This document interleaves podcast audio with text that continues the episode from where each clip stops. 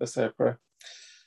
Dear Lord and Heavenly Father, um, again we're coming to to open your word, have the Bible study um, in the book of Acts. I just pray that you can help us to understand more, um, help us to learn the lessons, help us to apply it, um, not just be hearers but be doers. In Jesus' name I pray.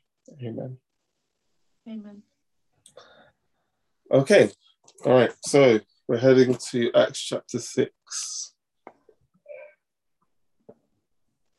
Acts chapter 6. We're going to be doing Acts 6 and Acts 7 today. Um, because Act 6 kind of um, sets the scene for, for Act 7. So, and it's not a very long chapter. So we'll do Act 6 and then do the main bit of the study is on Act 7. So, um, we could do a little bit of background because it was a couple of weeks ago since we um, did a study. What did we What did we do? What, what was in Acts chapter five?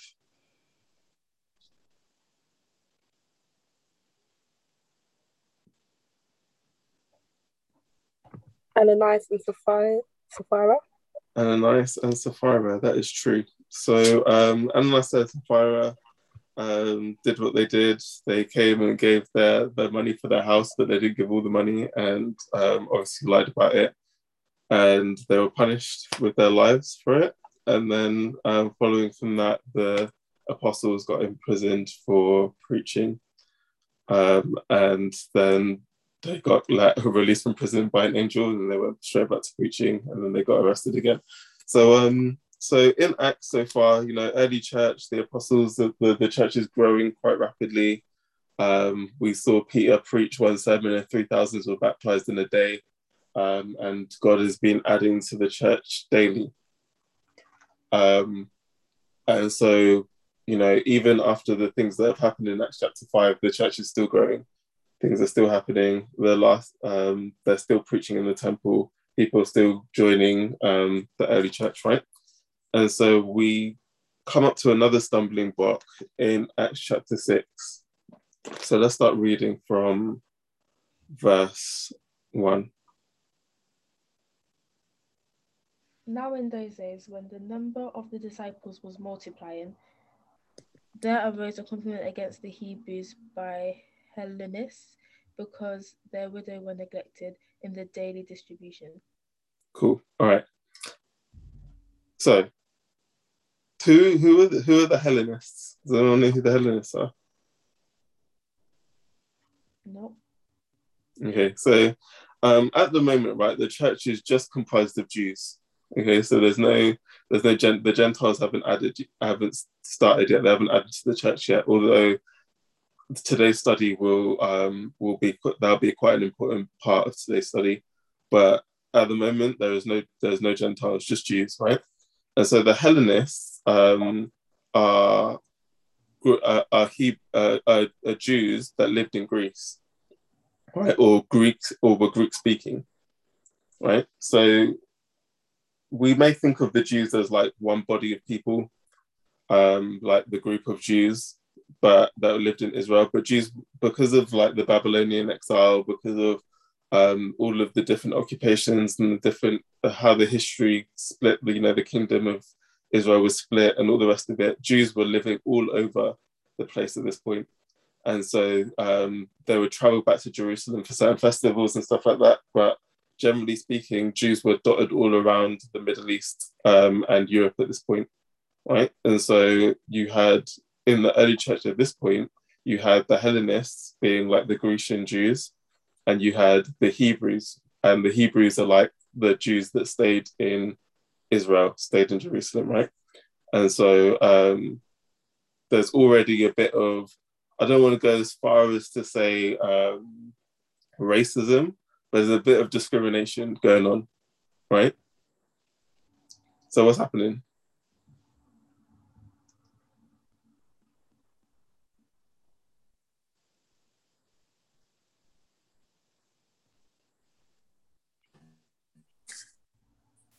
And where are we reading from at the moment? Uh, Acts chapter 6, verse 1.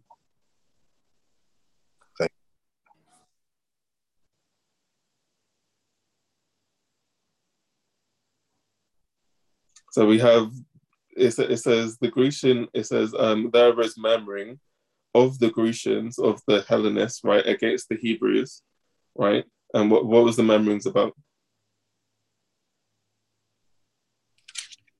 So was the murmurings about the racism, about the, the you know, Hebrews were always keeping them to themselves.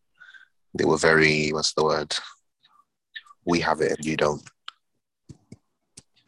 Yeah, sort of, basically, right? It says um, because of their widows were getting neglected in the daily administration, administration, right? What's what's um what's the daily administration?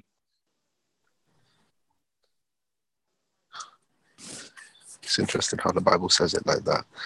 Um daily ministration, so I'm thinking maybe like visits and like obviously just the support of the church. The support Cool, right? So financial support, food support, uh, like they're they're being neglected essentially. Basically, Hebrews they were widows, right? Are being neglected. Then they're not getting the same support, same financial support, same food, same whatever. The widows that the Hebrew women were getting. Mhm. right? And so there's already some like I don't know if it's as much as racism or maybe xenophobia going on. I'm from here, you're not from where I'm from, you're not getting what my women are getting, etc., etc. right? That's what's happening in the early church. And so far we haven't seen any of this. So far what we've seen is everyone's in one accord, everyone's happy, prayer, preaching, growth, everyone sharing everything that no one wanted, etc. But this is the first time we've seen some issues in the early church, right? interesting for you know reading this account we all understand this to be like you know what the church should be and yet they were still having to deal with issues because issues were arising um and even some issues that we you know will go through today you know in a lot of places it's it's obviously in in our church sometimes you you know for the sometimes racism there is and obviously it happens kind of unconsciously or consciously or unconsciously through like different cultures meeting and you maybe forming mix and all of this but it's interesting how this is the same stuff they were having to deal with in the beginning and it makes it in my mind it makes it it's not necessarily a church problem as much as a human problem that that follows us wherever we go and then we have to decide how we're going to confront it Awesome. Right? Spot on. So this may be to bring it closer to home, say in our church, if there was going to be a difference between um, Africans and Caribbeans, right? And I don't know, there was there was something that was made at potluck or something that they're planning to make at potluck, and one person wanted to make jollof rice and one person wanted to make rice and peas. Um, and you know, they're not happy about it because there's now cultural differences happening. Right. And as Nathan was saying, this is something that isn't just a church problem, this is a human problem that has now entered the church. And problems are always going to enter this group of people. Like the disciples didn't learn how to how to um how to be church leaders. They didn't learn how to um you know sort out a church, do the do the administration, do the whatever, whatever. They just literally learned the gospel from Jesus and now are preaching and now thousands upon thousands of people are joining this thing and it's like right well what do we do and there's an issue now that's come up right so here's here's the is is i feel like this bit is more relative to us. Like we we can kind of um we can kind of feel this like how it would be in our church right now right? Um so let's continue. Let's see how they deal with it. So um verse 2 we're in chapter 6 verse 2 yeah? Of acts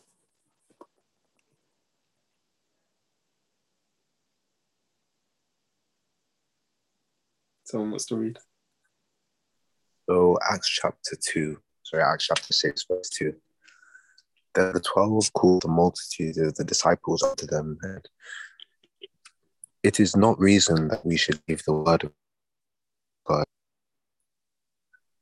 For brethren, look ye out among you seven men of honest report, full of the Holy Ghost and wisdom, who we may appoint over this business. But we will give ourselves continually the history of the word. cool I have to ask did anybody get any type of not negative vibes? That's that's not what I'm really pointing to. Does anybody in any way think that that was a bad attitude to have? Are we all in support?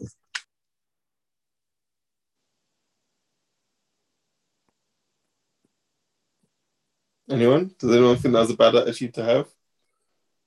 The only reason I ask it is just because we're seeing them. Um, just to really quickly blaze through it again. Wherefore, brethren, look ye out among yourselves seven men as on this report that we may appoint over this business, but we will give ourselves continually to prayer and to the ministry of the word. And it's interesting because this has always been something that's made a lot of sense in my mind. You know, the fact that there's this business that needs to be done, somebody needs to do it. And sometimes, in our obviously in our church, we do this thing where we all stay.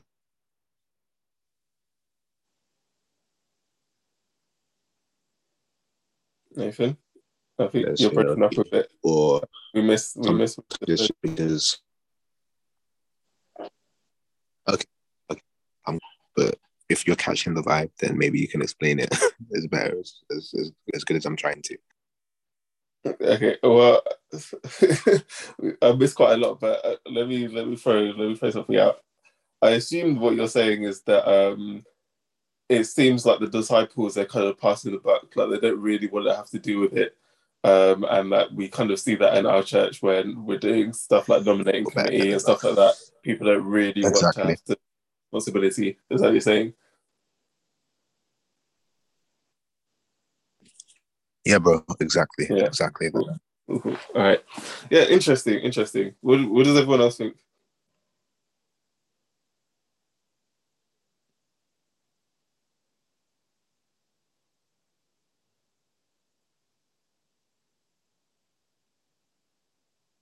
Anyone else?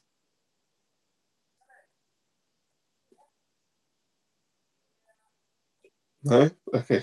Right. Well, um, I hear what you're saying, Nathan, in terms of this, but I think what I would say about the disciples, right, is they were uniquely positioned to preach because they had an actual eyewitness of, of the time they had with Jesus, right? And so when they say in verse four, we will give ourselves continually to prayer and to the ministry of the word, it's because they were the people who were supposed to be doing that. And now everyone has ministries, everyone should be sharing, but they were in a unique position having witnessed Jesus himself. Not that they were the greatest preachers or they were the most intelligent, but they had literally a, a, a personal witness of what Jesus was like. And that's what they were sharing, right? But what's interesting is they say, find yourself seven men full of the Holy Ghost and wisdom who may appoint you over this business is interesting. I was thinking to myself in nominating committees that we have, in um, you know whatever, however we appoint certain people, is it is it wow they're really full of the Holy Ghost, or is it um, either they're willing to do it or we think they'll be good at the job? It's interesting that they find right now that the Holy Spirit is so intri- intricate, is so um, in what they do that these people who are going to lead in this thing they need to be full of the Holy Ghost. Otherwise, what's the point? Right? It's not find um, seven accountants; they'll be able to do it because you know they're good with numbers. It's not find some people that you respect. It's not find the leaders of the group. It's not find the best looking or the tallest, that like Saul was. It was find people who are full of the Holy Ghost, right? And so those people who are full of the Holy Ghost, whatever their skill set, they'll be able to deal with with the leadership of this of this um, thing, right? That that was the that was the prerequisite for you to do this job. Yeah, Nathan.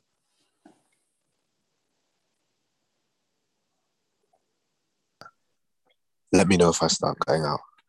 But yeah, which which begs the question is that someone is full of the Holy Spirit.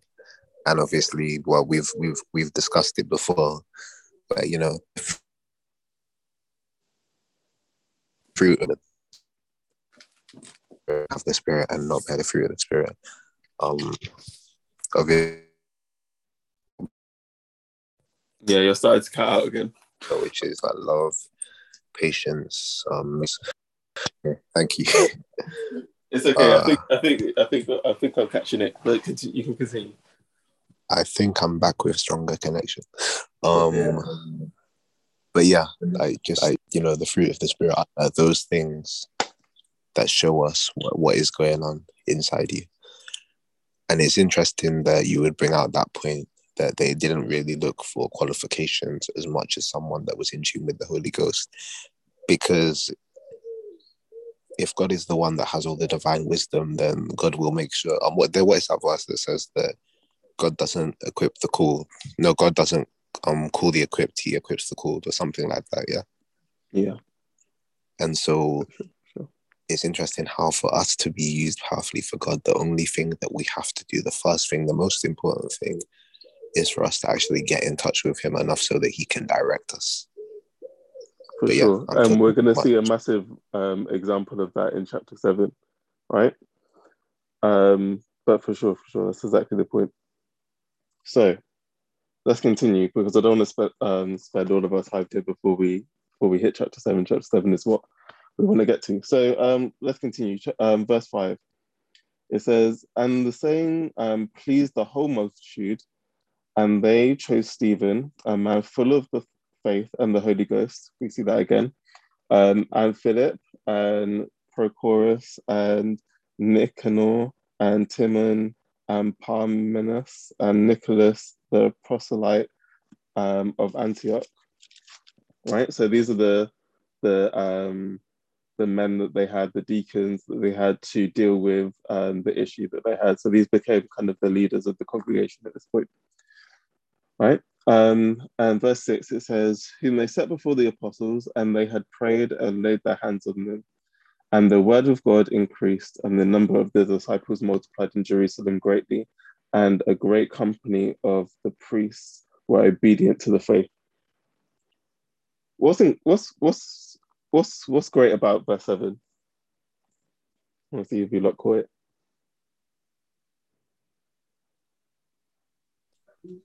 I think the end of it, where it says a great company of priests were obedient to the faith, just because in in in, in Jesus' life, in all the gospels, we kind of saw the priests being the ones that were what's the word? You know, in league with like the Pharisees and the Sadducees. It's like the Pharisees, the Pharisees, the Sadducees, and the priests were these guys that were just like, get Jesus out of here.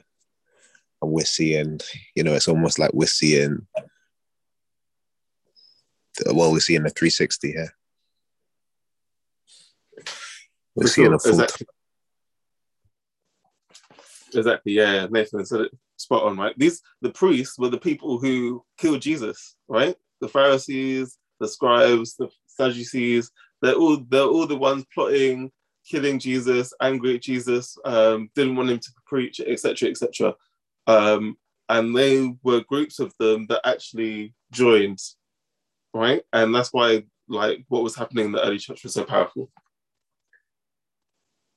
but they had problems like we have problems but they fixed it through having goals that were aligned with the holy spirit right? Let's bring in men let's bring in people that are full of the holy ghost. They'll help us right?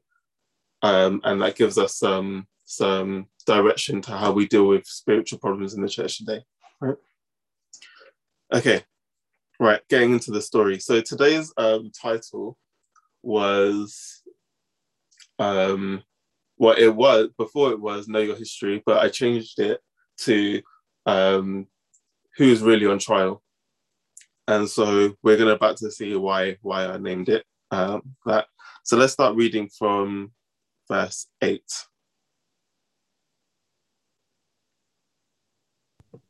And Stephen, full of faith and power, did great wonders and miracles among the people.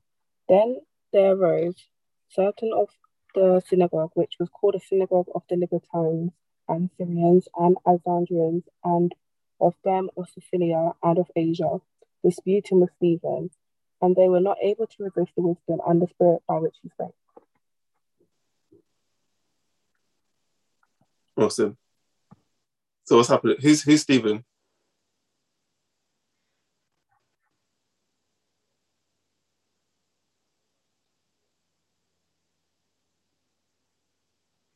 we just read about him who's stephen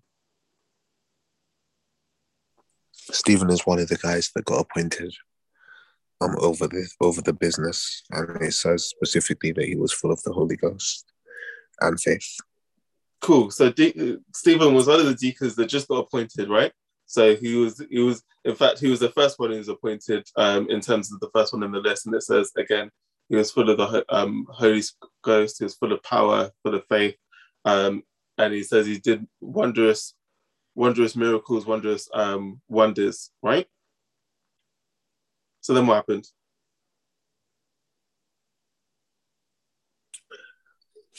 It's saying a group of people got to, well, no, it says that there was certain of the synagogue. So uh, a spiritual institution, let's call it. Um, and they started disputing with with Stephen. Cool. And when they started, did, did, did we get to verse ten? We did get to verse ten. Okay. Yeah. It says they weren't able to resist the wisdom and the spirit by which he spake, which is mad because we know how yeah, without guys, without talking for long, we know how we we all we're all capable of having conversations. Even sometimes we all call them deep conversations. But sometimes our goal is to just um sometimes our goal is to just get people to listen to us or get people to hear our opinions.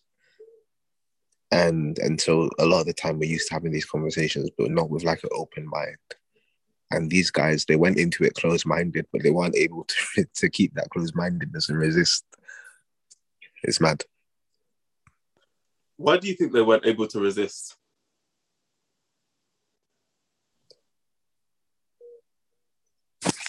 uh, they were disputing with the Holy Spirit, guys. They were disputing with the Holy Spirit, right? Through the body of Stephen, they were disputing with the Holy Spirit, right? And you, you and God having an argument isn't isn't too much of an argument, yeah. So Stephen is here, is preaching, and now he is disputing with these people from the synagogue, likely priests um, or Pharisees, what, whatever people were in the synagogue at that point. Um, and and Stephen, who we don't, I mean, we're not told of any of Stephen's credentials. It's not like Stephen has been, um, he probably went to Hebrew school, probably, but uh, we don't know he, he's not he's not he wasn't an ex Pharisee. He hasn't been studying the scrolls of the Torah or whatever for um for years and years, and now he's a scholar. Stephen is Stephen, and yet because of the Holy Spirit, these these people haven't got they they can't they can't do anything. They can't say anything that that everything that he says they can't argue against, right? But but we'll see what their response is, right? So um, let's read from verse eleven.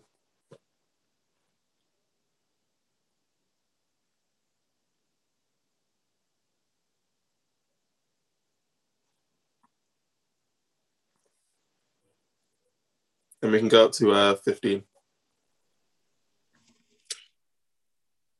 And they suborned men, which said, We have heard him speak blasphemous words against Moses and against, against God. And they stirred up the people and the elders and the scribes, and came upon him and caught him and brought him to the council, and set up false witnesses, which said, This man ceaseth not to speak blasphemous words against the holy place and the Lord. For we have heard him say, that this Jesus of Nazareth shall destroy this place and shall change the customs which Moses, Moses delivered us. And all that sat in the council, looking steadfastly on him, saw his face as it had been the face of an angel. Awesome. Cool. So, what's happening? In fact, let me not ask something so so vague. What is the direct problem that they have with Stephen? because it labels a few problems that they have with him. So what what problems are they having with him?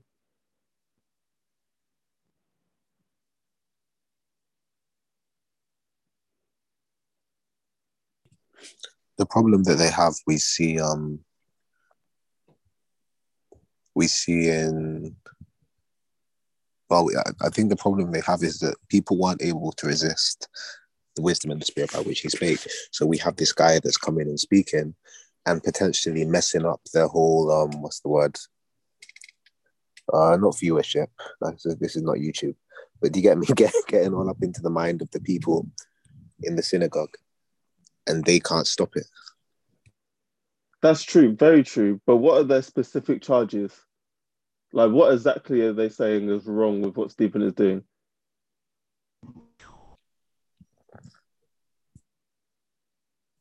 um, They don't like Actually, go ahead. Go ahead. Go ahead, Mixer. Say again. I don't think they like the way like he's speaking, like he's speaking like Jesus. But what what are they what what That's when true. it says it in verse eleven? What exactly is are they saying specifically is he doing that's wrong? Blasphemy. His words against Moses and against God. Okay, cool. Firstly, right, let's stop let's stop at verse eleven. Can you say blasphemous words against Moses? No. No, because Moses isn't God. Right? Moses isn't God. Moses was the lawgiver, and because of their affiliation with the law, um, in fact, they thought the law was God, and because the law is God's character, you know, especially when we're looking at the Ten Commandments, um, Moses was the lawgiver. So we're talking against Moses. What's going on? They actually, it's almost like they idolize Moses at this point, right? So you're speaking blasphemy against Moses, right? That's number one. That shouldn't be there, right? What else do they say he did that's wrong?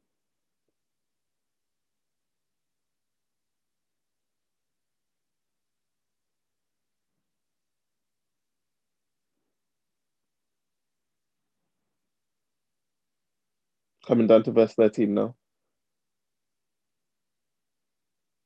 They're saying that he's speaking um, blasphemous words against the holy place, so like the temple, and against the law. Cool. So Obviously, the law was something that was uh, reverenced in the in the in the, the culture. Awesome, right? So we've got he's speaking blasphemies against Moses and against God. He's speaking blasphemies. They say they brought set up false witnesses, so people came to lie and that he was speaking against the holy place, being the temple, and the law. And then what else does it say? Verse 14.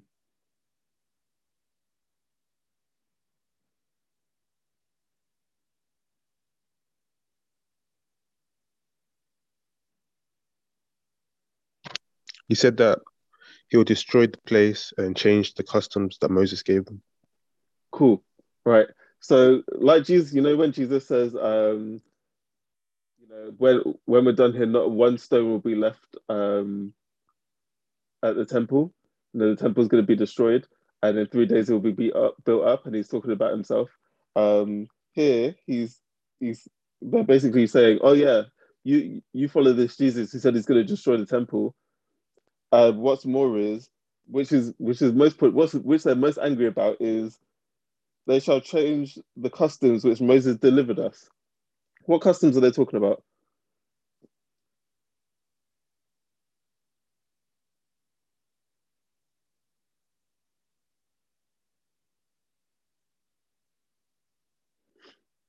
So I'm thinking this is the what's it called, the Mosaic law. What are customs?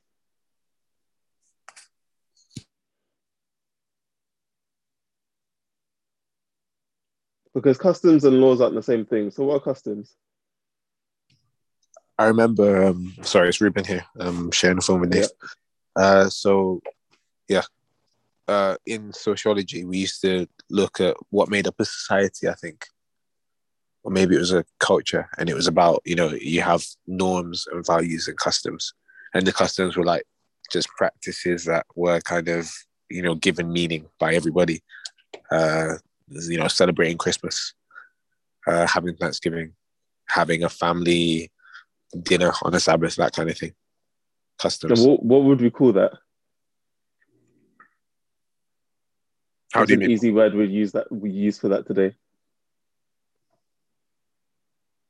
Cultural traditions. Traditions, right? Cultural traditions, traditions, right? That's what they're angry about. Thank you. I had to wait. it's cool, it's cool. we got you. Right, traditions. That's what they're angry about. This man is preaching. He's preaching against Moses. He's preaching against the holy place. He's preaching against the law. He's preaching against God, and he's messing up our traditions. Right? We have our traditions. We like our traditions. You're messing them up. We don't like you. And so now Stephen is on trial. And what, what we're going to read in chapter 7 is Stephen's defense. And Stephen breaks down, we're going to read it through, right? But Stephen, Stephen breaks down his defense um, and exactly why he's preaching and exactly why they're essentially wrong. And Stephen at this point is full of the Holy Ghost, right? So this at this point is why I said um, know your history, right? Because they basically say you don't know Moses, you don't know what Moses is about, you don't know what the customs are about, you're preaching against all of them, you're trying to take them away, you don't know your history. What Steve what, what's what Stephen does now, right? So let's let's go from um from chapter seven. First one. Then said the high priest, Are these things so? And he said, Men and brethren, sorry, men, brethren, and fathers, hearken. The God of glory appeared unto our father Abraham when he was in Mesopotamia, before he dwelt in Charan. I'm going to do two more if that's all right. Yeah, go for it. And said unto him, Get thee out of thy country and from thy kindred, and come into the land which I shall show thee.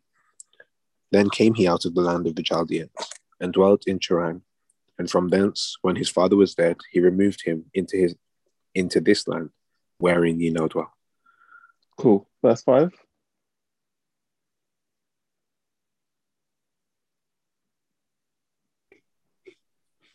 And he gave him none inheritance in it, no, not so much as to set his foot on. Yet he promised that he would give it to him for a possession, and to his seed after him, when as yet he had no child.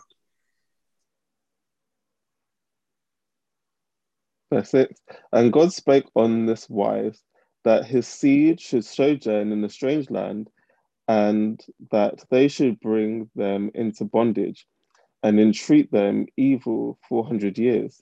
And the nation to whom they shall be in bondage will I judge, said God. And after they shall come forth, um, and they serve me in this place. And he gave him the covenant of circumcision. And so Abraham begat Isaac and circumcised him the eighth day. And Isaac begat Jacob, and Jacob begat the twelve patriarchs. What is what is um what is what is Stephen doing as he starts? What did he just lay out?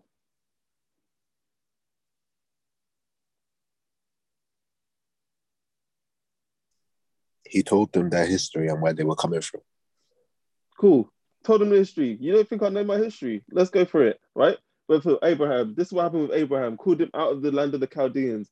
He went to a land where God promised him. God promised him that his people are going to come to this land. They're going to go away into bondage. They're going to come out and they're going to serve him here. This is going to be that land. And then Abraham got that um, got that promise, did the circumcision, begat Isaac. Isaac begat Jacob. Um, Jacob begat the 12 patriarchs, right? This is 12 sons, right? The tribes of Judah, right? So straight off the bat, he's like, You don't think I know my history? We're about to go through the history. Right, let's continue. Verse 9. We're going to get to the point of this whole thing in a minute. Verse 9. And the patriarchs, moved with envy, sold Joseph into Egypt, but God was with him, and delivered him out of all his afflictions, and gave him favor and wisdom in the sight of Pharaoh, king of Egypt. And he made him governor over Egypt and all his house.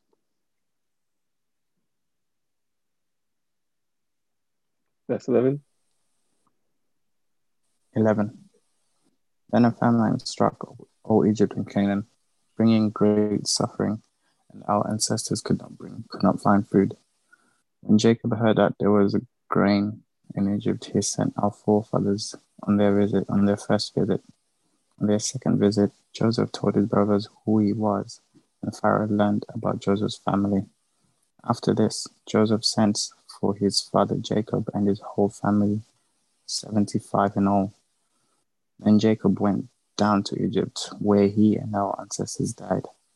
Their bodies were brought back from Shechem and placed in, in the tomb that Abraham Abraham had bought for their sons Hamor and Shechem for a certain amount sum of money. Cool.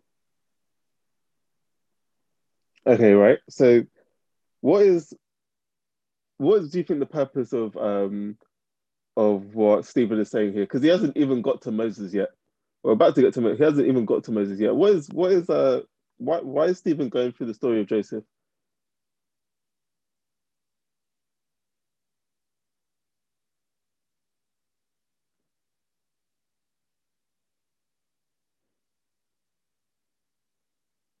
let's lay it out, right? So what, what is um verse 8, right?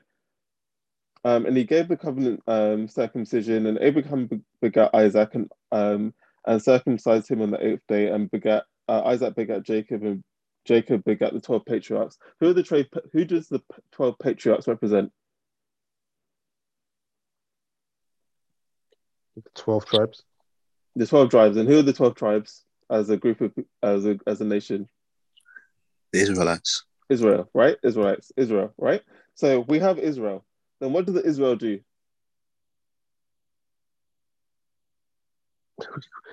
QV, what they do? They turn their back in, on in God. verse nine. In verse nine, Oh, as in they went to Egypt. who went to Egypt? Well, they, well, well, verse nine, they sold Joseph to Egypt, but God was Cool. still with him. Cool, cool, cool. Right. So there's the it says the patriarchs moved in with envy, sold Joseph to into Egypt, but God was still with him. So what what is what is Stephen trying to parallel here? Is it what they're doing to him currently? I'm not who not what they're doing to him, but what they're doing to who? What they did to who? Um, I don't know. when when we when we speak about um Joseph, when we speak about um you know maybe even Adam, Noah, we call them a type of what?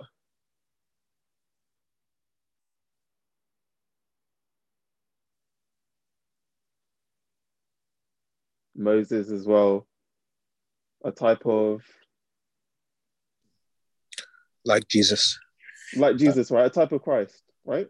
Like Jesus, right? So when Stephen is going through this, their history, he's trying to show them that what you're doing, what you did to Jesus, is the same thing that happened to Joseph. Yeah. So Joseph was born as a deliverer in in his story, right? He was born to um, Jacob. He was born as the deliverer. He's the one who had the the, the dreams. He was the miracle child, etc., etc. Um, and if the brothers had not sold him into slavery, right, when the time of famine came, he would have been able to save them from that famine, right? He was born as the deliverer. However, they rejected him, right? So they moved with envy. They sold him into Egypt. Now what happened? Verse ten.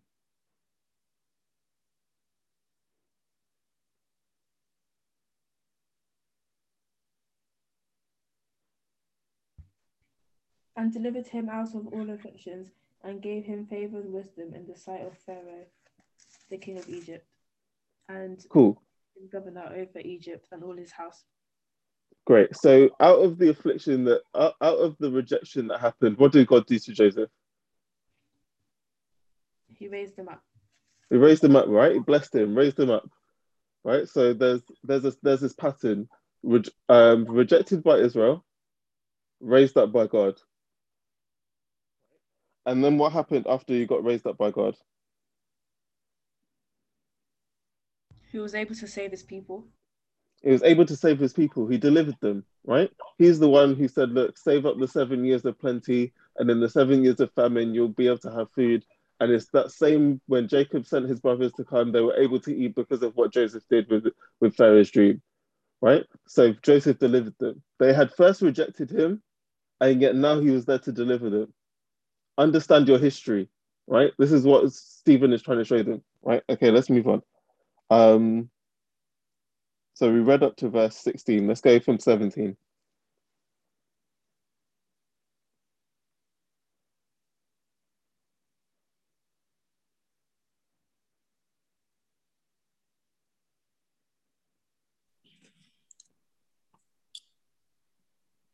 But from verse 11, right? Uh, from verse 17. My bad. But when the time of the promise drew nigh, which God had sworn to Abraham, the people grew and multiplied in Egypt, till another king arose which knew not Joseph.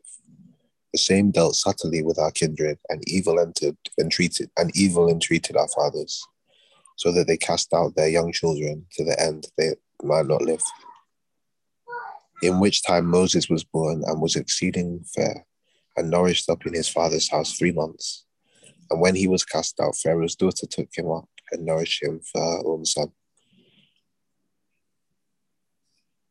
And Moses was learned in all the wisdom of the Egyptians and was mighty in word, word and in deed. And when he was full 40 years old, it came into his heart to visit his brethren, the children of Israel. And seeing one of them suffer wrong, he defended him and avenged him that was oppressed and smote the Egyptian. For he supposed his brethren would have understood how that God by his hand would deliver them, but they understood not. Someone want to take over? Yeah, verse 26.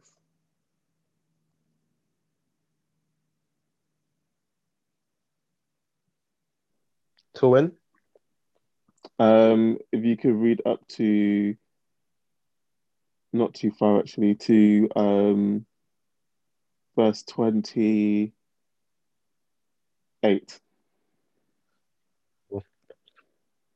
And the next day he shewed himself unto them as they strove, and would have set them at one again, saying, Sirs, ye are brethren, who do ye wrong one to another? But he did but he did that did his neighbor wrong, thrust him away, saying, Who made thee a ruler and a judge over us? Wilt thou kill me as I did this the Egyptian yesterday? Awesome. Right. So into our next story. What's going on? Imagine Stephen is there.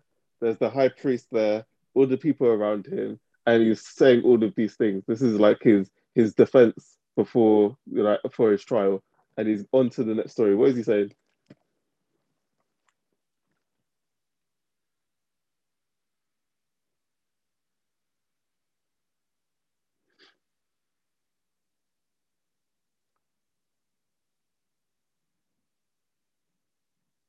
What's the next story, at least?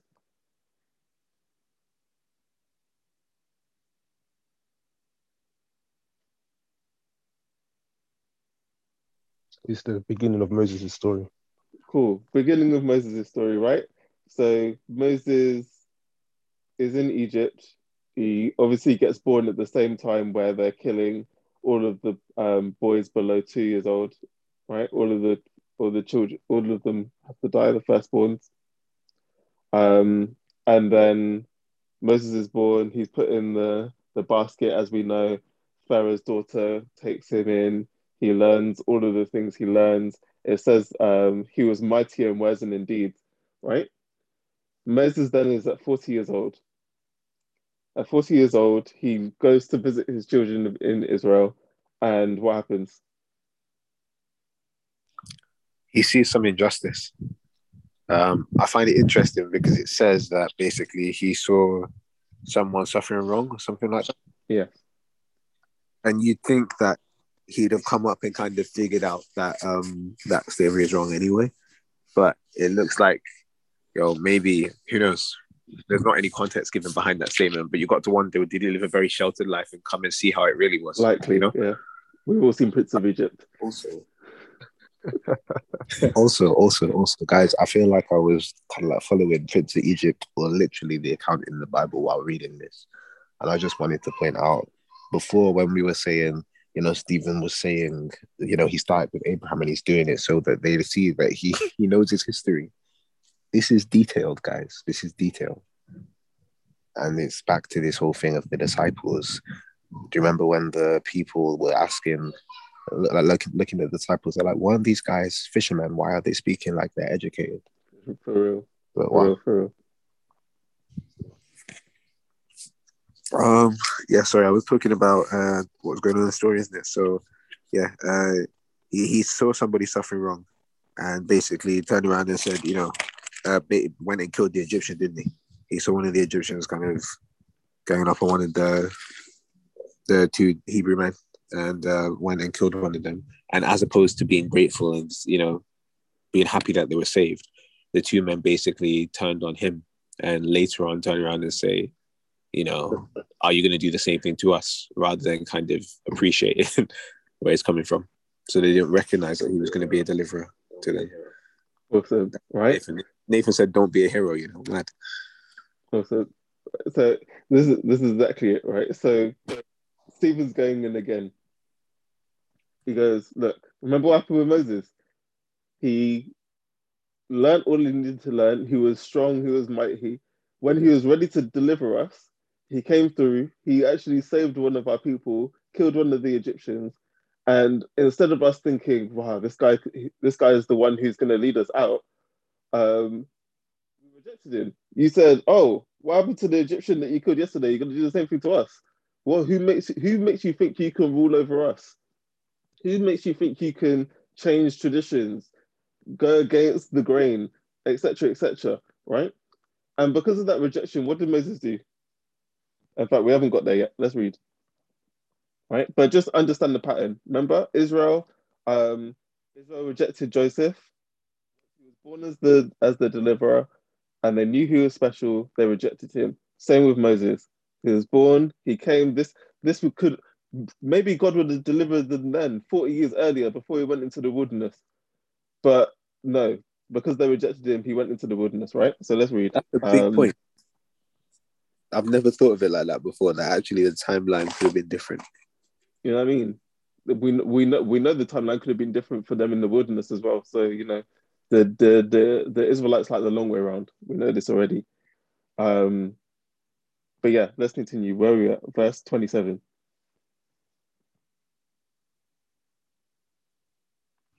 Oh, sorry, no, no. Um, verse twenty-nine.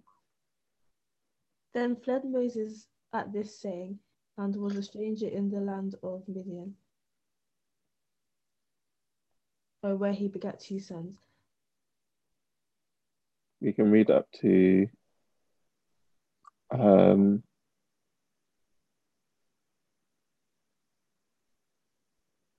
we can read up to verse 33 And then forty years were expired, were expired, and there appeared to him in the wilderness a mount of Sinai, an angel of the Lord in the flame of a fire in a bush.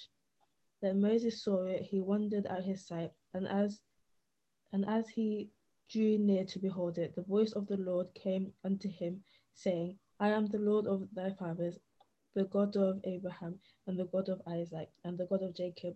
Then Moses trembled and durst not behold. 33, yeah?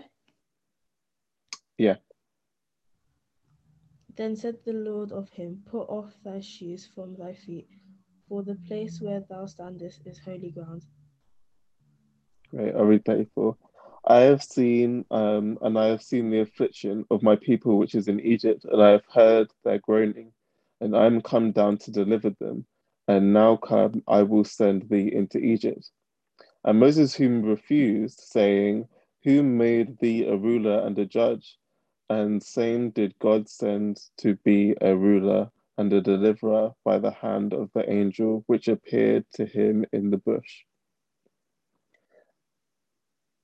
Okay, so what happened to Moses?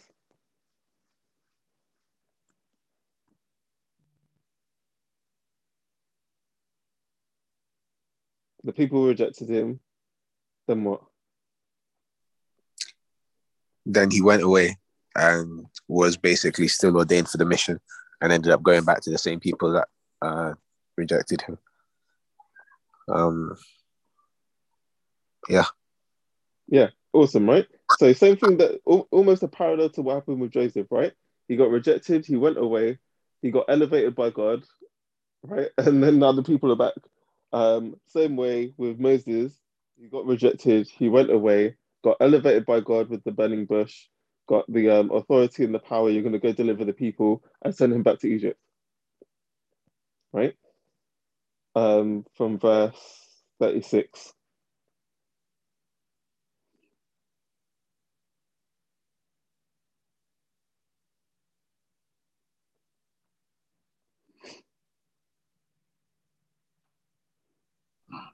36. Thirty-six.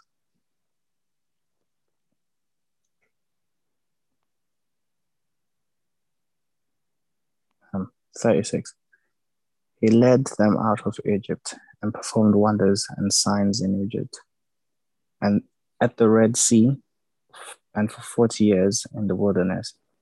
This is the Moses who told the Israelites, God will raise up for you a prophet, a prophet like me from your own people.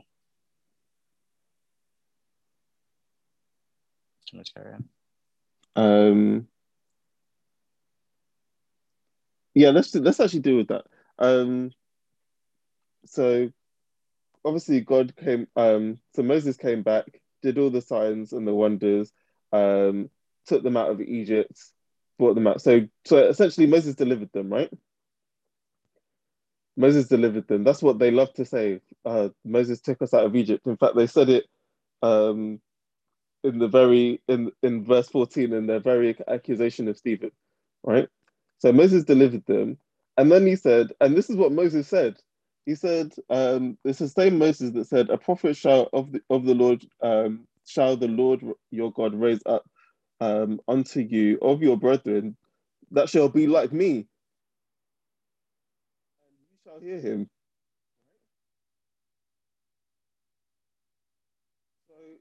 He's saying the very person that you you're idolizing, your very person you're saying that I'm um I'm blaspheming, if that were even possible, is the very person who told you that Jesus was coming and that you should have heard him. Right, let's continue. Um, verse 38.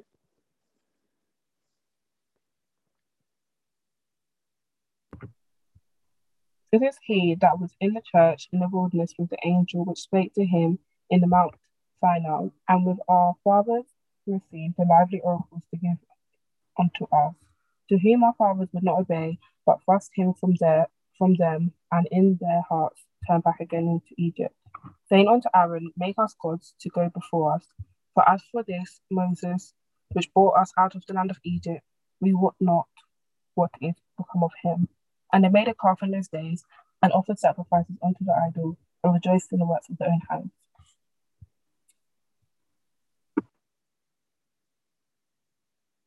Uh, just one more verse. Uh, 42. then God turned and gave them up to worship the host of heaven, as it is written in the books of the prophets. O ye house of Israel, have ye offered to me slain beasts and sacrificed by the space of forty years in the wilderness? Awesome. Great. So what what is Stephen now saying?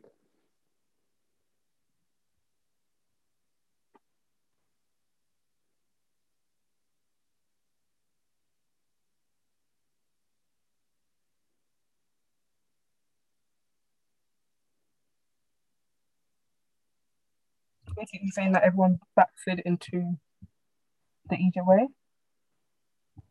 Yeah, exactly right. So he's Moses has gone up to the mountain. So they've done the delivery, right? They're in, they they've crossed the Red Sea. They're now at Mount Sinai. Moses has gone up to Mount Sinai to get the Ten Commandments, and the people, what did they do? Made calves and idols. They made carving idols, right? Because they're like, look, Moses, Moses been up there forty days or something. Uh, we, we can't be doing this anymore. We we need to we need something to worship. So, Aaron, come come take all of our gold and, and make something so we can pray to it, right? Some sort of foolishness. And Stephen is saying, Stephen is trying to trying to get them to understand you're a fickle people. God God brought up a deliverer in Joseph. They rejected him, and then he still delivered them. Joseph, um, Moses, God brought him up as a deliverer. You rejected him. God raised him up. He, delivered you, and then even after he delivered you, you still then went and backslid and went uh, uh, like you were trying to go back to Egypt. Stop making the same mistake. They're trying to say you don't know your history. He's saying you don't know your history. If you knew your history, you wouldn't be making the same mistake over and over and over and over and over again.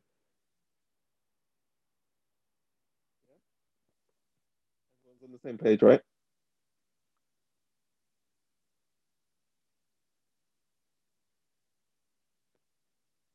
I'm gonna take that deathly silence as a yes.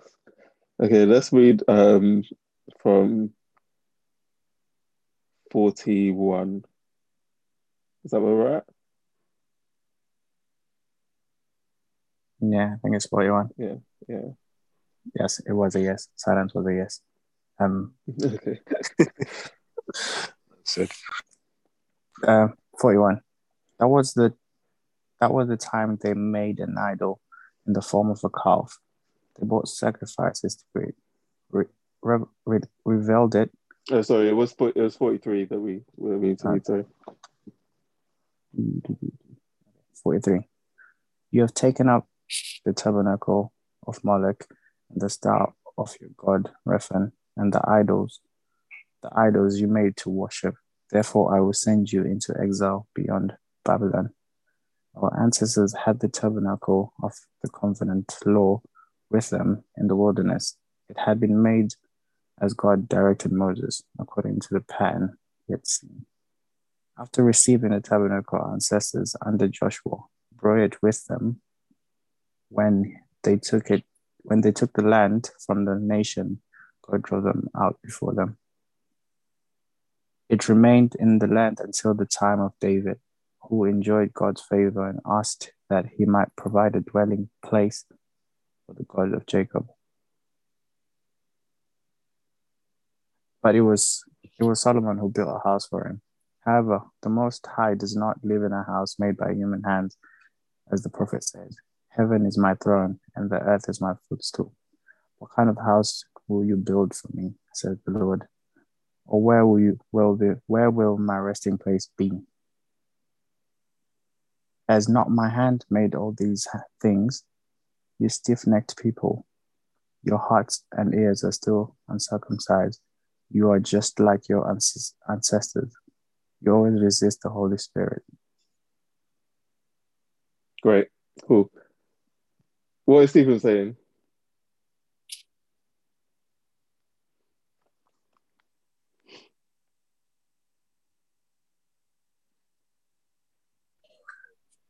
Um, one of the accusations that they brought up against him was that he's preaching against the temple. And in that, just gone and said that yes, it was God that. Well, yeah, you know, guys, we, we remember the Old Testament. It was God that told them to build him a temple, but this idea that they have that that is where that is the only place that God lives, or you know, they just try and dig dig. So it's almost like they've forgotten who God is and the fact that He's everywhere. And so Stephen is just uh, refocusing that point. Exactly. He, he even kind of intimates that you had the tabernacle, you had the temple. That didn't help you. From from where I from what I recall, yeah, in certain times, yes, the tabernacle and um, the the Ark of the Covenant, maybe as you were walking around Jericho, it helps you, um, you know, take Jericho and stuff like that. But the, you were still doing your nonsense while you had the tabernacle there. The real point is that you have, you know, you may be circumcised physically, but were you circumcised spiritually? You may have the temple here where you, you you you know you revere it and you've got all of these holy things happening in the temple, but if you're not holy yourself or if you're not taking into account what the temple represents, so what's the point? Tyler, are you going to say something? To fair, I was to say a similar point. It's like they tried to use Moses against him. So he's gone through the whole lineage. He's like mentioned Joseph, mentioned Moses, and he literally said, even you persecuted Moses himself, and you've persecuted every prophet that's come.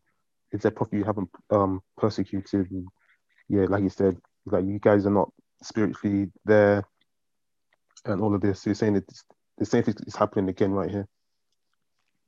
Exactly, exactly. Um, it, it's amazing. He goes from he goes from Abraham right through to Joshua. He's like, understand, like you're trying to tell me I don't know about Moses, that blasphemy against Moses. I know the history. I know how, what our people have been like. I know the Jewish history.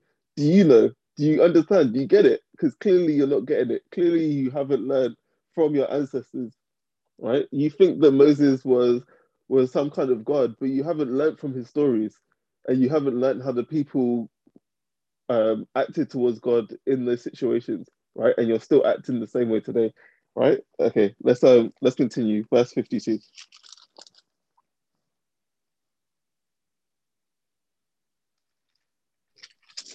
Up to just 52 and 53.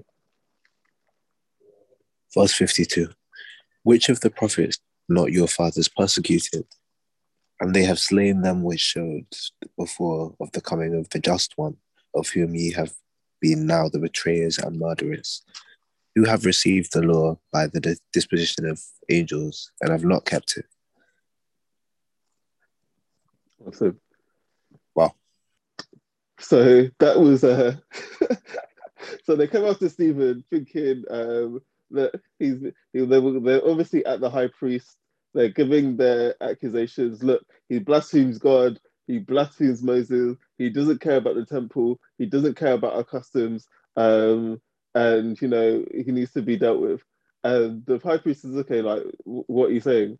And Stephen goes blow by blow through the history and just says, look, like, don't come after me thinking that you're all good and that somehow I'm blaspheming. Trust me, throughout your history, you still haven't learned.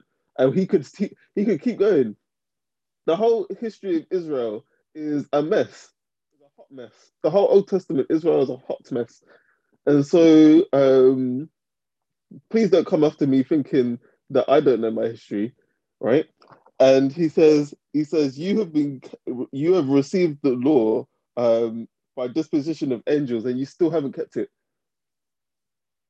So there's some big old rebuke coming from Stephen right here. Goes goes through the whole thing, and this is why uh, the question comes um, from the title of of the study: Who is really on trial?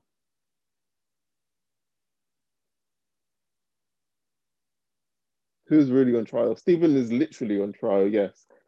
But through what Stephen is saying and how boldly he's talking and the fact that he's filled with the Holy Spirit, um, clearly those listening are the people on trial.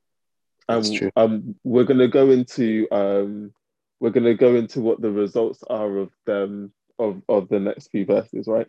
So um, let's let's hear their response. So verse fifty four.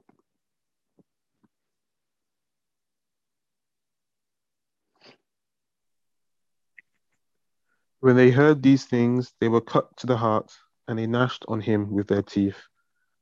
But he, being filled of the Holy Ghost, looked up steadfastly into heaven and saw the glory of God, and Jesus standing on the right hand of God, and said, Behold, I see the heavens open, and the Son of Man standing on the right hand of God. Cool. Let's let's stop there, right? So let's just do a fifty four actually. What was their response?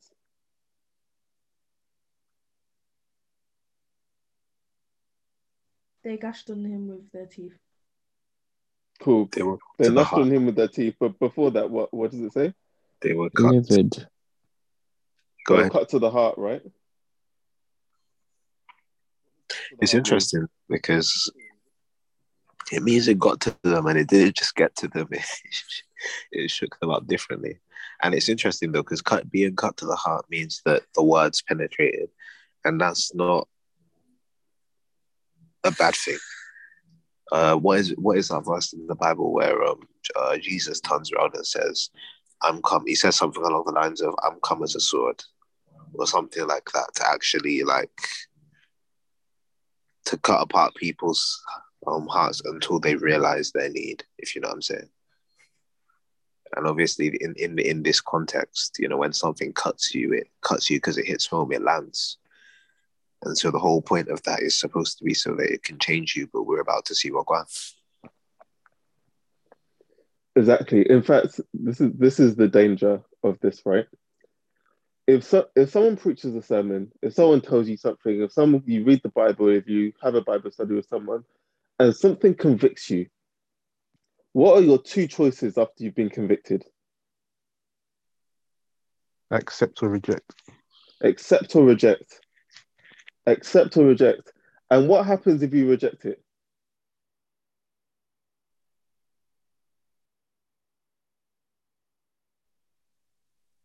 Might come a full circle, come back and Uh, accept uh, it. Go ahead. Sorry, Hassan. So what do you say? if you're I'm saying- convicted about something, right? If you're convicted, like you've just had a sermon, you've just read the Bible, you've just had a Bible study, you maybe you've, you've listened to a song, maybe whatever spiritual thing has just hit you and you're convicted. And Tyler said you have two options: you either can accept it or reject it, right? If you if you reject it, what would happen to you?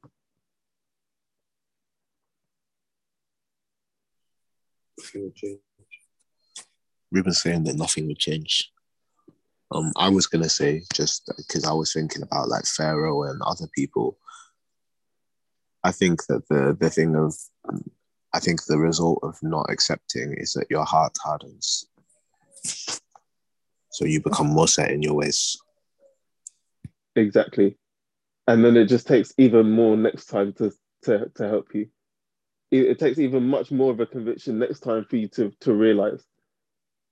Right. And so when it says here, they were cut in their hearts, right, cut to the heart, but then the next sentence says, and they gnash their teeth. Um, right. It's like, wait a minute, boy, they went to reject just that quickly.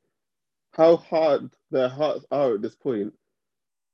Stephen can break down their whole history so much so that, and the, and speaking with the Holy Spirit, right? This is not just good words from Stephen, but you've got the Holy Spirit there to do the to do the heavy lifting and they're cut to their heart and yet they still reject it, that means that your hearts are hard at this point. Well, we need to be careful about um, when we're convicted about certain things. We can't just shrug our shoulders and be like, yeah, yeah, okay, whatever. Um, or I'm not going to do what like I feel convicted to do. It's dangerous because it's just next time it's going to be that much easier to reject the the the um the conviction and the time after that, even more easier to reject the conviction until you don't really feel convicted anymore. Just gonna say, like, do you know how mad you have to be to bite somebody as like an, as a whole adult, you know, gnashing them with their teeth? Like, I've not even seen that before. Yeah, it's a mad one. Wait, do they literally bite him? I thought they were just kissing their teeth. Yeah, I think it's more of like an aggression thing okay. than they're actually biting him, to be honest. Okay. But yeah. Um, but yeah, let's continue reading. So um, from verse 57.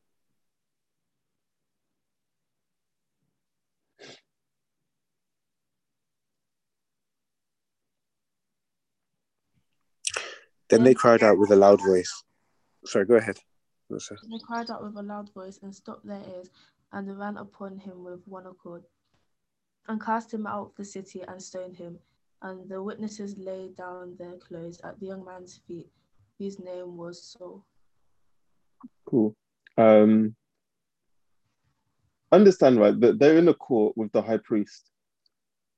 The people have not even heard the verdict of what the high priest is saying. It's not like the high priest went, yep, okay, he's he's a heretic. Let's let's deal with him this way. What Stephen said was so potent. It hit them so much to the core that they, they were just enraged. It was either they had to accept what he was saying with humbleness, or they just they, they couldn't hack it. So they just jumped on him. Like they just ran. You can imagine the whole throng just like, no, no, we can't handle this, and they just riot him. Right? They rushed him. Stephen got rushed at this point. Yeah. Um, who's there? Who's there to witness all of this?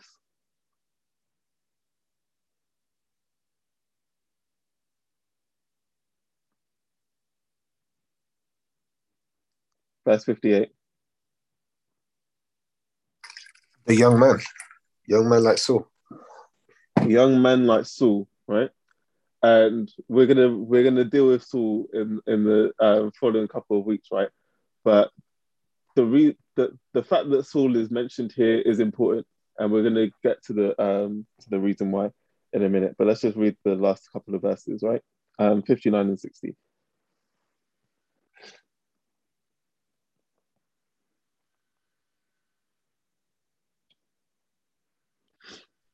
And they stoned Stephen, calling upon God and saying, Lord Jesus, receive my spirit.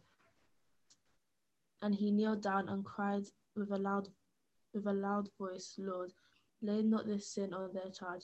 And when he had said this, he fell asleep. Cool. All right. So Stephen, just after he preached that sermon, got stoned to death.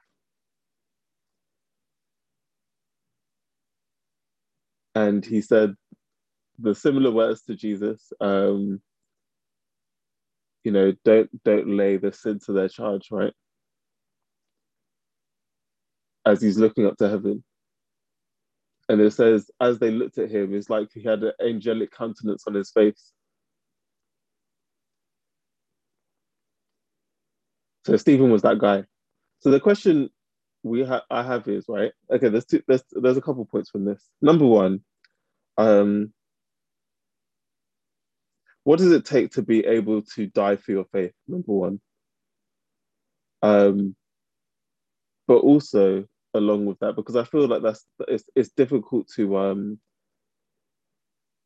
it's difficult to imagine that given our current society, right? Or at least where we live, like death because of our religion is seems far away. But maybe this is a bit closer to home. What do you think specifically caused Stephen's persecution? Or any of the persecution we've seen so far in Acts?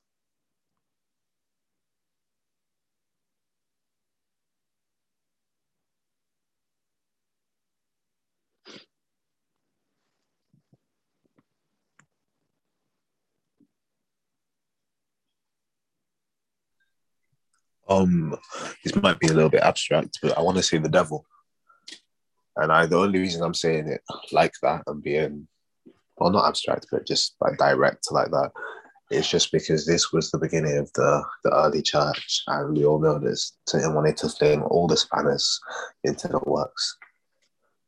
Everything that he could do to limit what was going on or to derive to, to divide the people, that's what he would do. That is true. That is true. That's true. But let's let's get more um specific. What exactly were they doing that led to persecution? They were spreading the truth and the gospel, and ultimately people didn't like it. Cool. They're spreading the truth, right? They're spreading the truth.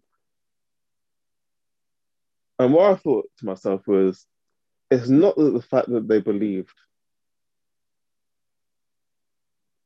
them believing what they believed wasn't an issue. The issue was the spreading. When we look at Jesus, right, there was no problem with Jesus um, until he started doing what he was doing publicly. And people started to follow him. That's when the Pharisees were like, wait a minute, no, we've got, we've got to get a handle on this when it was just you know a couple people out in the wilderness doing what they're doing, they're not really too bothered. When people actually started listening and doing things, and you know, and you know, when we look at Acts, the reason why the they, they didn't just go and find these people and persecute them. It was when Peter and the disciples were preaching in the temple. Uh, look, we can't have this. Let's we, we need to arrest them. It's when Stephen is preaching and doing miraculous things, that's when, wait a minute, we can't have this guy preaching like this. No, no, we need to get him. And so it's not specifically the belief that led to the persecution, it was the action. Yeah, Nathan. All right, so I read something this morning talking about pride, um, and it was about kind of Lucifer's fall in, in heaven. And uh, it said something about how he was it didn't use the word convicted but it, it talked about the fact that he was convinced yeah? He was convinced at least in a persuaded in his mind that was the definition i found of convinced but he was persuaded in his mind that he was in the wrong yeah? Mm. and that he um needed to actually turn back to god. And he nearly did but it was his pride that wouldn't allow him to kind of accept the fact that someone so exalted could have got it so wrong. So he ended up just firming up his decision. And I know you said something earlier about how obviously um, when they heard this, they had two options. They were either going to humble themselves and go with it or completely turn against it. And Tyler, you said about gnashing the teeth, but I guess I, I I kind of hear that like a saying that we use these days so that, you know, people are foaming at the mouth or something like that um, you know, people just, you know, it, it goes right past their brain now. They're just angry there and they're and they're incensed. But I think the main thing is that maybe it was pride that um, made them kind of really start to target him again, as soon as their pride and as soon as their power was affected, now they were like, no, we can't have that. And even more so when their consciousness, their conscience was pricked at the end of this like sermon. Because this actually was serious now. And it wasn't a case of, okay, you've convinced us, so we're gonna stand down.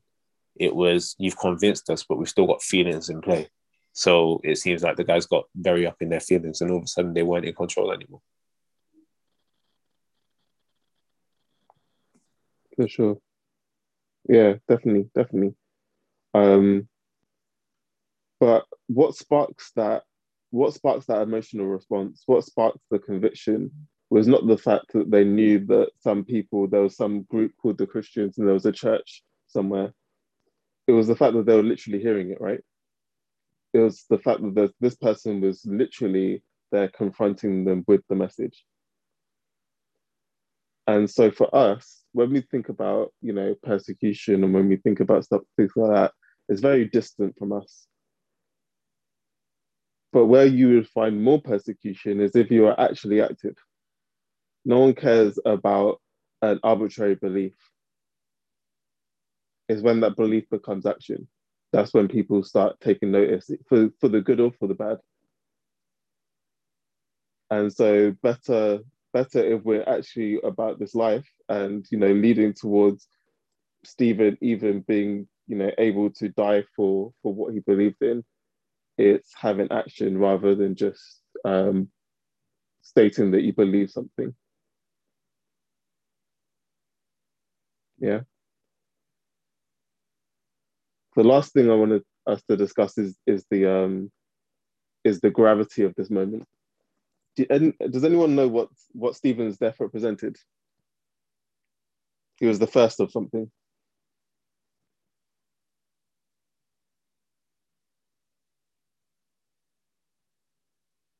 Some may say he was the second, but yeah, the first. First martyr. He was the first martyr, right?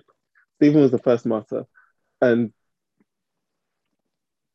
Stephen being the first martyr represented something um, quite large. When we talk about this idea of hardening your heart and, and being convicted yet not responding, there was something historically that was quite deep about this. Um, and we're going to go back to Daniel, right? So, Daniel chapter 9.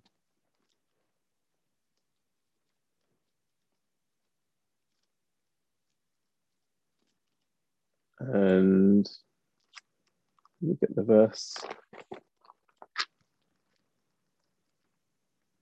Daniel 9, and we can read from verse is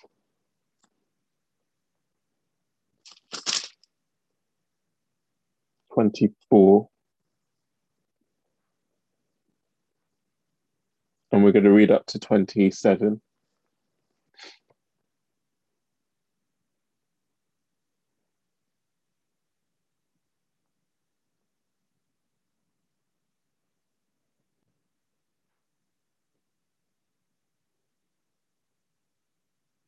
What was that, say?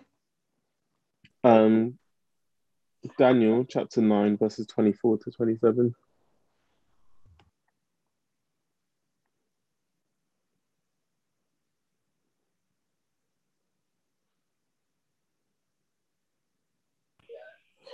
Seventy weeks are determined upon thy people and upon thy holy city to finish the transgression and to make an end of sins and to make reconciliation for iniquity, and to bring in everlasting righteousness, and to seal up the vision and prophecy, and to anoint the most holy. Now, therefore, sorry, know therefore and understand that from the going forth of the commandment to restore and to build Jerusalem unto the Messiah, the Prince, shall be seven weeks, and threescore and two weeks. The streets shall be built again, and the wall even in troublous times. And after threescore and two weeks shall Messiah be cut off, but not for himself. And the people of the prince shall come. And the people of the prince that shall come shall destroy the city and the sanctuary, and the end thereof shall be with a flood. and unto the end of the war, desolations are determined. Okay, we can stop there.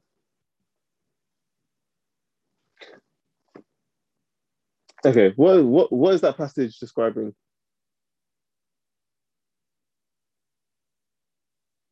What prophecy?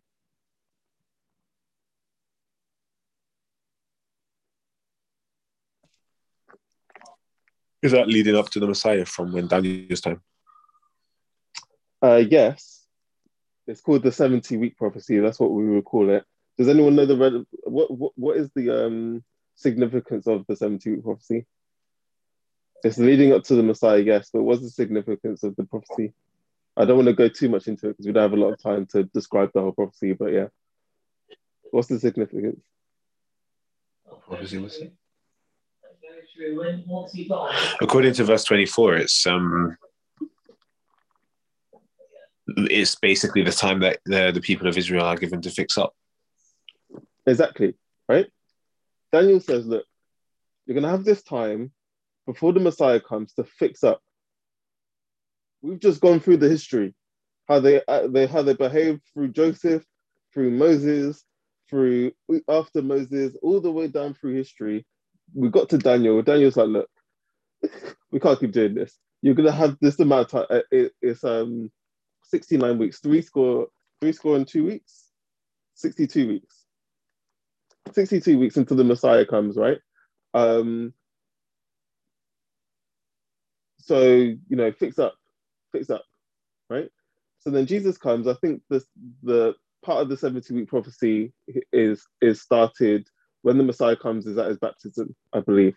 Um, halfway past that, so three and a half years past that is his death, and then three and a half past his death is the stoning of Stephen. And so you have the 70 weeks all the way up to accept the Messiah. And we have this pattern. Jesus came, he was rejected. He was lifted up by God. He delivered everybody um, through his death and resurrection, delivered everyone from sin. And now you have a choice. We've gone through this pattern before. Stephen has laid it all out. He's laid out your history, he's laid out the pattern. What are you going to do with Jesus? And they would still reject him. And in that moment of him rejecting him, and why Saul being there is so important, is because in that action, the Jews would um, stop went went from literal Israel to spiritual Israel. The Jews were no longer the chosen people from this moment. And then the church, this is when Saul's ministry starts um, in Acts. We start to see Saul's journey and into Saul being the apostle that took uh, the message to the Gentiles. But this was the moment in which the Jews rejected Jesus. This was the last thing. They could have accepted him when he came, when he first came, let alone when he first started his ministry, let alone when he died, let alone now three and a half years after his dying and preaching, they're still rejecting him. Daniel said, Look, this is it. This is your last chance. And so now the stoning of Stephen is the last is was was the the the straw that broke the camel's back or whatever the saying is, right? This was it for Israel in terms of being literal Israel, and it moved to being spiritual Israel, and the message going out to the Gentiles. Which is why it was so important where it says, and Saul was there, because Saul obviously throughout this experience, it must have cut him deeply listening to what Stephen said. And then over the next few maybe months or however long it was until his um, until his experience with Jesus on the road to Damascus and his conversion. But if the Jews had had accepted him, then maybe Paul, Saul, Paul would have been a minister for Jesus um, through Jews if they had accepted him, but they didn't. And so, you know, the same way Moses could have delivered them 40 years before same way Joseph could have delivered them without being sold into slavery in, um, in Egypt, same way the Jews could have still been the, the, the, the avenue in which the world was saved. But that got shifted at this point. Um, Nathan.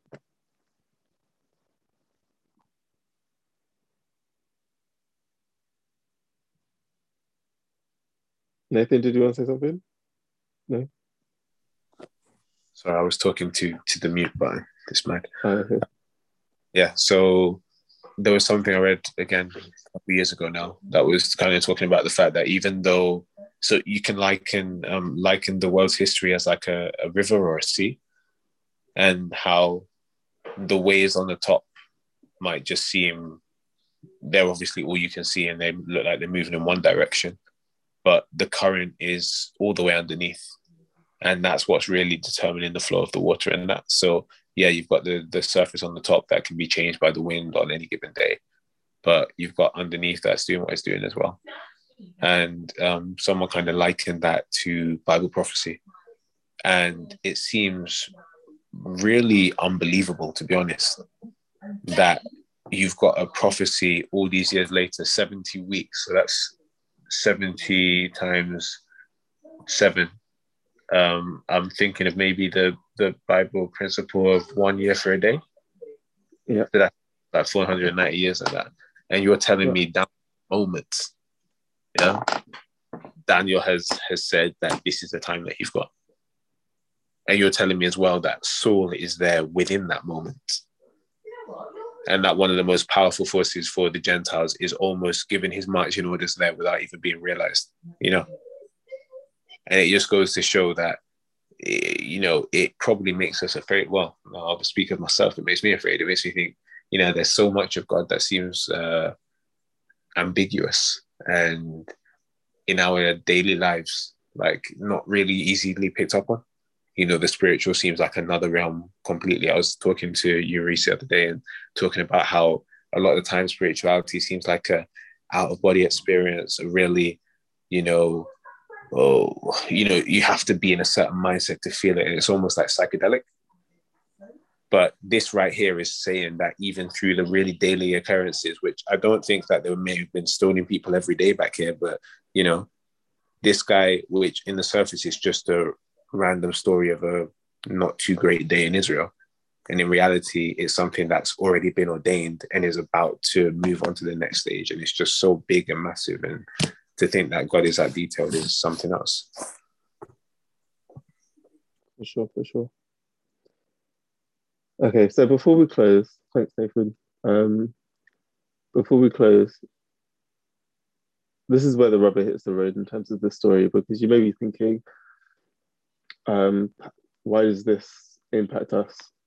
Um, what do you think it is for us to to reject Jesus now? Obviously, they were rejecting him then. What would it be like for, say, us even in the church to reject Jesus now? What does that look like?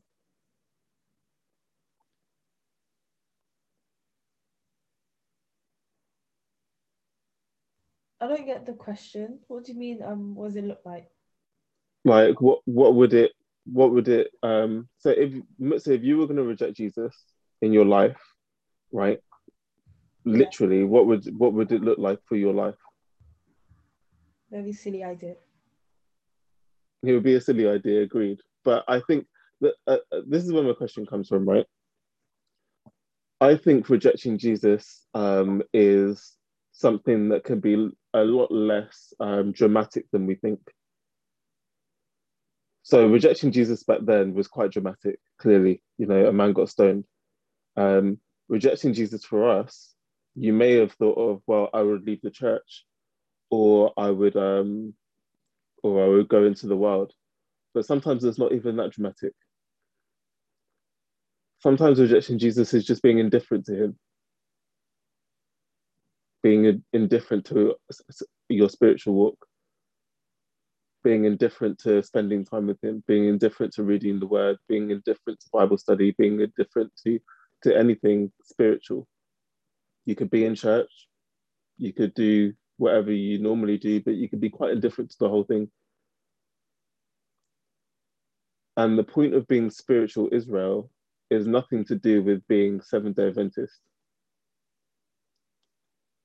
or even technically being having the name of, of Christianity. Being spiritual Israel is the is is accepting Jesus as your Lord and Savior and living out that truth. And so although our rejection of Jesus may not be so obvious may not be so um, dramatic, may not lead to someone being stoned. The actual spiritual implications may be exactly the same. And so, who is actually on trial? We're all on trial. Everyone who hears um, what Stephen says is on trial. And it's like, am I going to take that on board? Am I going to take this seriously? Am I going to, or am I going to be indifferent to it all, or continue to be indifferent to it all? And as we said, that process of your heart being high, harder every time you're convicted.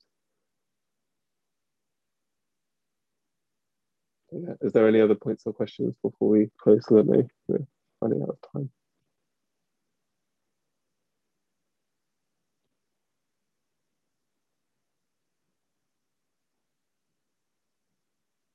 No. Okay. Um, I just want, no, Nathan, you know, if we've we've established that rejecting God in our day and age is can can be a really subtle thing that happens over a while, and obviously, you know, it's possible that the thought, you know, if you have rejected God, then the thought wouldn't come to your mind so that you know it. Um, I'm not saying, I'm not saying, I'm basically saying that there's not necessarily a clear and fast way to know. And one of the things that we've established before is that while we're still holding on to some type of spiritual morality, while we're still understanding that there is a God and having even the smallest interest in that, then we're not at that point yet. But what are the ways to keep it so that we we know that we're not rejecting God? Um, is it is, is it just you know what do you guys think? Is it just is, is it just like Bible study? Is it just um you know is is there a way to feel when when we're connecting to God? One of the things that I've been thinking of more and more is just like um you know this idea that I, I, I think I kept seeing stuff online and stuff that's just saying you know God never asked you to feel spiritual. God never asked you to feel like you know like like everything was going okay or that he was still with you. He just asked you to know that that was the case. And so you know obviously we see like you know we we, we love this this phrase faith over feeling or faith over feeling and other things. But yeah just for us right now what does it feel like or what does it what what do we need to look for to know that we're not rejecting god? Does anyone have any ideas?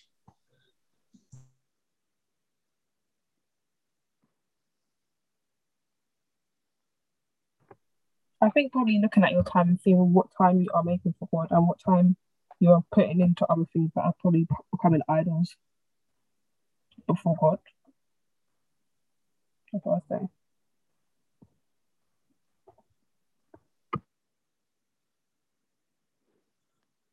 I think that's a good measuring stick. Go ahead, Tyler. No, Sorry. I was gonna say uh, Sorry, Linnea, do you mind just really repeating what you just said? Sorry, Tyler. no, go.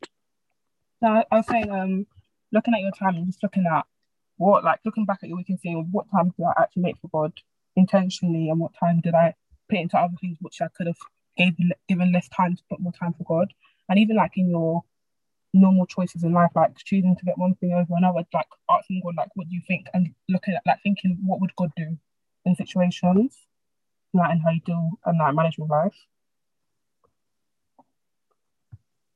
Thanks. Thanks. Sorry, Tyler. Go ahead. That's right. It gave me time to actually think about my answer. Um, it's funny because I was actually I was going to ask the same question Nathan asked, so I'm glad you kind of beat me to it. Um, I think for me sometimes it's we overcomplicate things a lot. Sometimes I think sometimes we try to I don't know do too much, and I think we're not doing enough.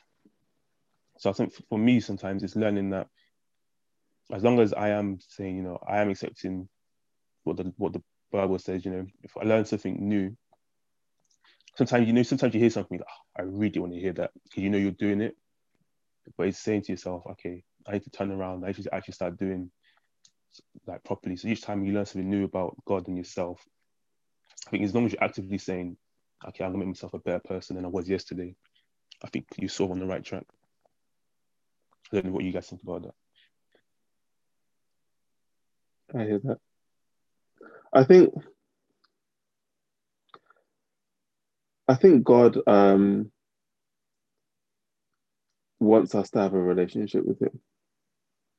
I think that's that's what it comes down to. And so, what Linnea said about time is is really important because how would you build a relationship without time? Um, and so, I think it will be. I think through the Holy Spirit, through God's um, prodding on our hearts, you will know in your heart of hearts if um, you and God are making progress or if you and God aren't really on talking basis. But you can, I mean, it's quite easy to see, like, have you, how, when was the last time you prayed, properly prayed? When was the last time you properly said, you know, I'm going to sit down and really study? When do you get more excited about a new TV show coming out or um, something like that than than getting into the word. Um, and and and seeing that progress that you're making over time am i still the same? I am is my spiritual walk still the same now as it was six months ago? Have i got worse than it was six months ago? And i think looking at these things i think it's I don't think God will leave you to to think, oh, I don't know, I don't really know how my spiritual walk is going. I think it's very rare that I personally, I think it's very rare that I've ever felt, oh, I'm not really sure how me and God are. Generally, like I, I'm convicted to think, right, it's not really where it should be. Or you know what, I'm I'm I'm trying and God is pulling me through and I've had a good week. It's one of them ones. And so I think um, generally speaking, it's reasonably easy to judge with those with those factors. Um, Nathan, go ahead.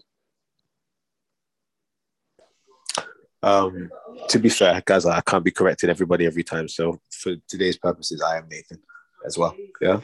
Um, but yeah, so Ty, that, that point that you made was a big one because uh, you said something along the lines that we put too much pressure on ourselves. Yeah. Or we can put too much pressure on ourselves. And I think that goes both ways. You can then become completely relaxed and just think, okay, the Lord will access through me access me through the anime that I'm watching if he wants to. So I'm just gonna do me, and he'll find me if he wants to. Yeah, but um, you made a point about like obviously not putting too much pressure on it, and I'm I'm really deep in that because you know you can decide, oh man, I want to have a birthday celebration. Yeah, and uh, you can actually put some effort into making one, or you can decide that uh, you know actually no, you know what I'm putting too much pressure on myself. I'm gonna relax and lay back and not really do anything. And then the day comes and you're like, wait, hold on, why have I not got something? It's because you didn't put in the effort. Yeah. And in the same way, you can probably build yourself up, hyping it up so much, thinking, oh, I want to do this, I want to do up Magaluf, I want to do up this different place and that different place. And all of a sudden, you've made it so big that you can't do it. And you're almost kicking yourself for not being able to do that, looking at other people's Instagram and, you know, thinking, oh man, my birthday is not as good this is a very, very mad example. Nathan's laughing at me. But what I'm trying to say is we probably do the same thing spiritually, yeah, where we're actually like, oh man, if I'm not basically doing an Randy Skeete, then what am I even trying? And it's not like that. At the end of the day, the little something that we have is all God wants. And maybe to look at it, look at it that way is like a little bit kinder to ourselves, but it's also Him being kind to us and us not having to think about us. And also, also I'll, I'll, just add to that the fact that if it's relationship that we're after, and we know that it's relationship that God's after, then all He wants is for us to pray a little bit more. And when I say a little bit more, I just mean like you know, like I used to, but pray to Him like as a person, um, and obviously read our Bible, even if it's just a little bit, expecting to meet God, or expect or knowing that that's where He'll see us from. So, or sorry, knowing that that's where we'll see him, and it goes from there. One one more point. One more point to add, uh, just before like we let other people speak. um, there's a song that Reese was telling me about that Nathan knows. Um, I think a lot of you probably heard it. Uh, Chandler Moore, where are you now? Is it Chandler Moore? It's somebody else. Yeah. Yes, more. Um, and this song it's kind of it's it's a weird vibe because I remember when I used to do spoken words, I used to understand this kind of unspoken rule that you don't speak about a depressing, struggling, you know, really sometimes discouraging topic and leave it in a discouraging place. You also bring it up at the end to kind of show that there is a way out and a way up, so you're not leaving people in a mess. And this song is asking, Where are you now? Yeah. I can't see you, Lord. Where are you? But at the end of it, it speaks faith. It says, you know, um, it feels good just to know, even though I can't still you see you, that you're still in control.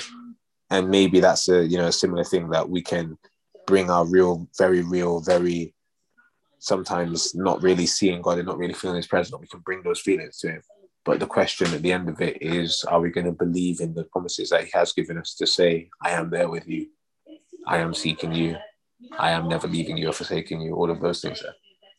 So that might help with um, coming to Him as well. Just wanted to add that bit.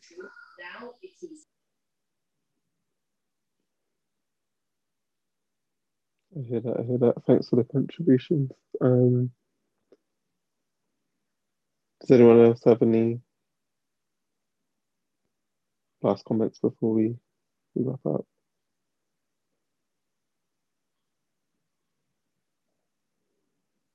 I think just to say, um, to the last point, like having a relationship with God and worshiping God is supposed to be joyous event. Mm. That's that's where I was mainly coming from. It's supposed to be a, a joy and not a strenuous sort of everyday. Oh my gosh, am I doing anything right? Am I. Uh, That's where I was coming from. Like serving God is supposed to be a joy. You're supposed to be happy. It's supposed to improve your life. And once and and yeah, that's what I was pretty much trying to say. I hear that. I hear that. Do you want to pray to close, Tyler? Will you look at that? Yes, I will pray. Dear we thank you for the study that we've had today, we've gone through Acts.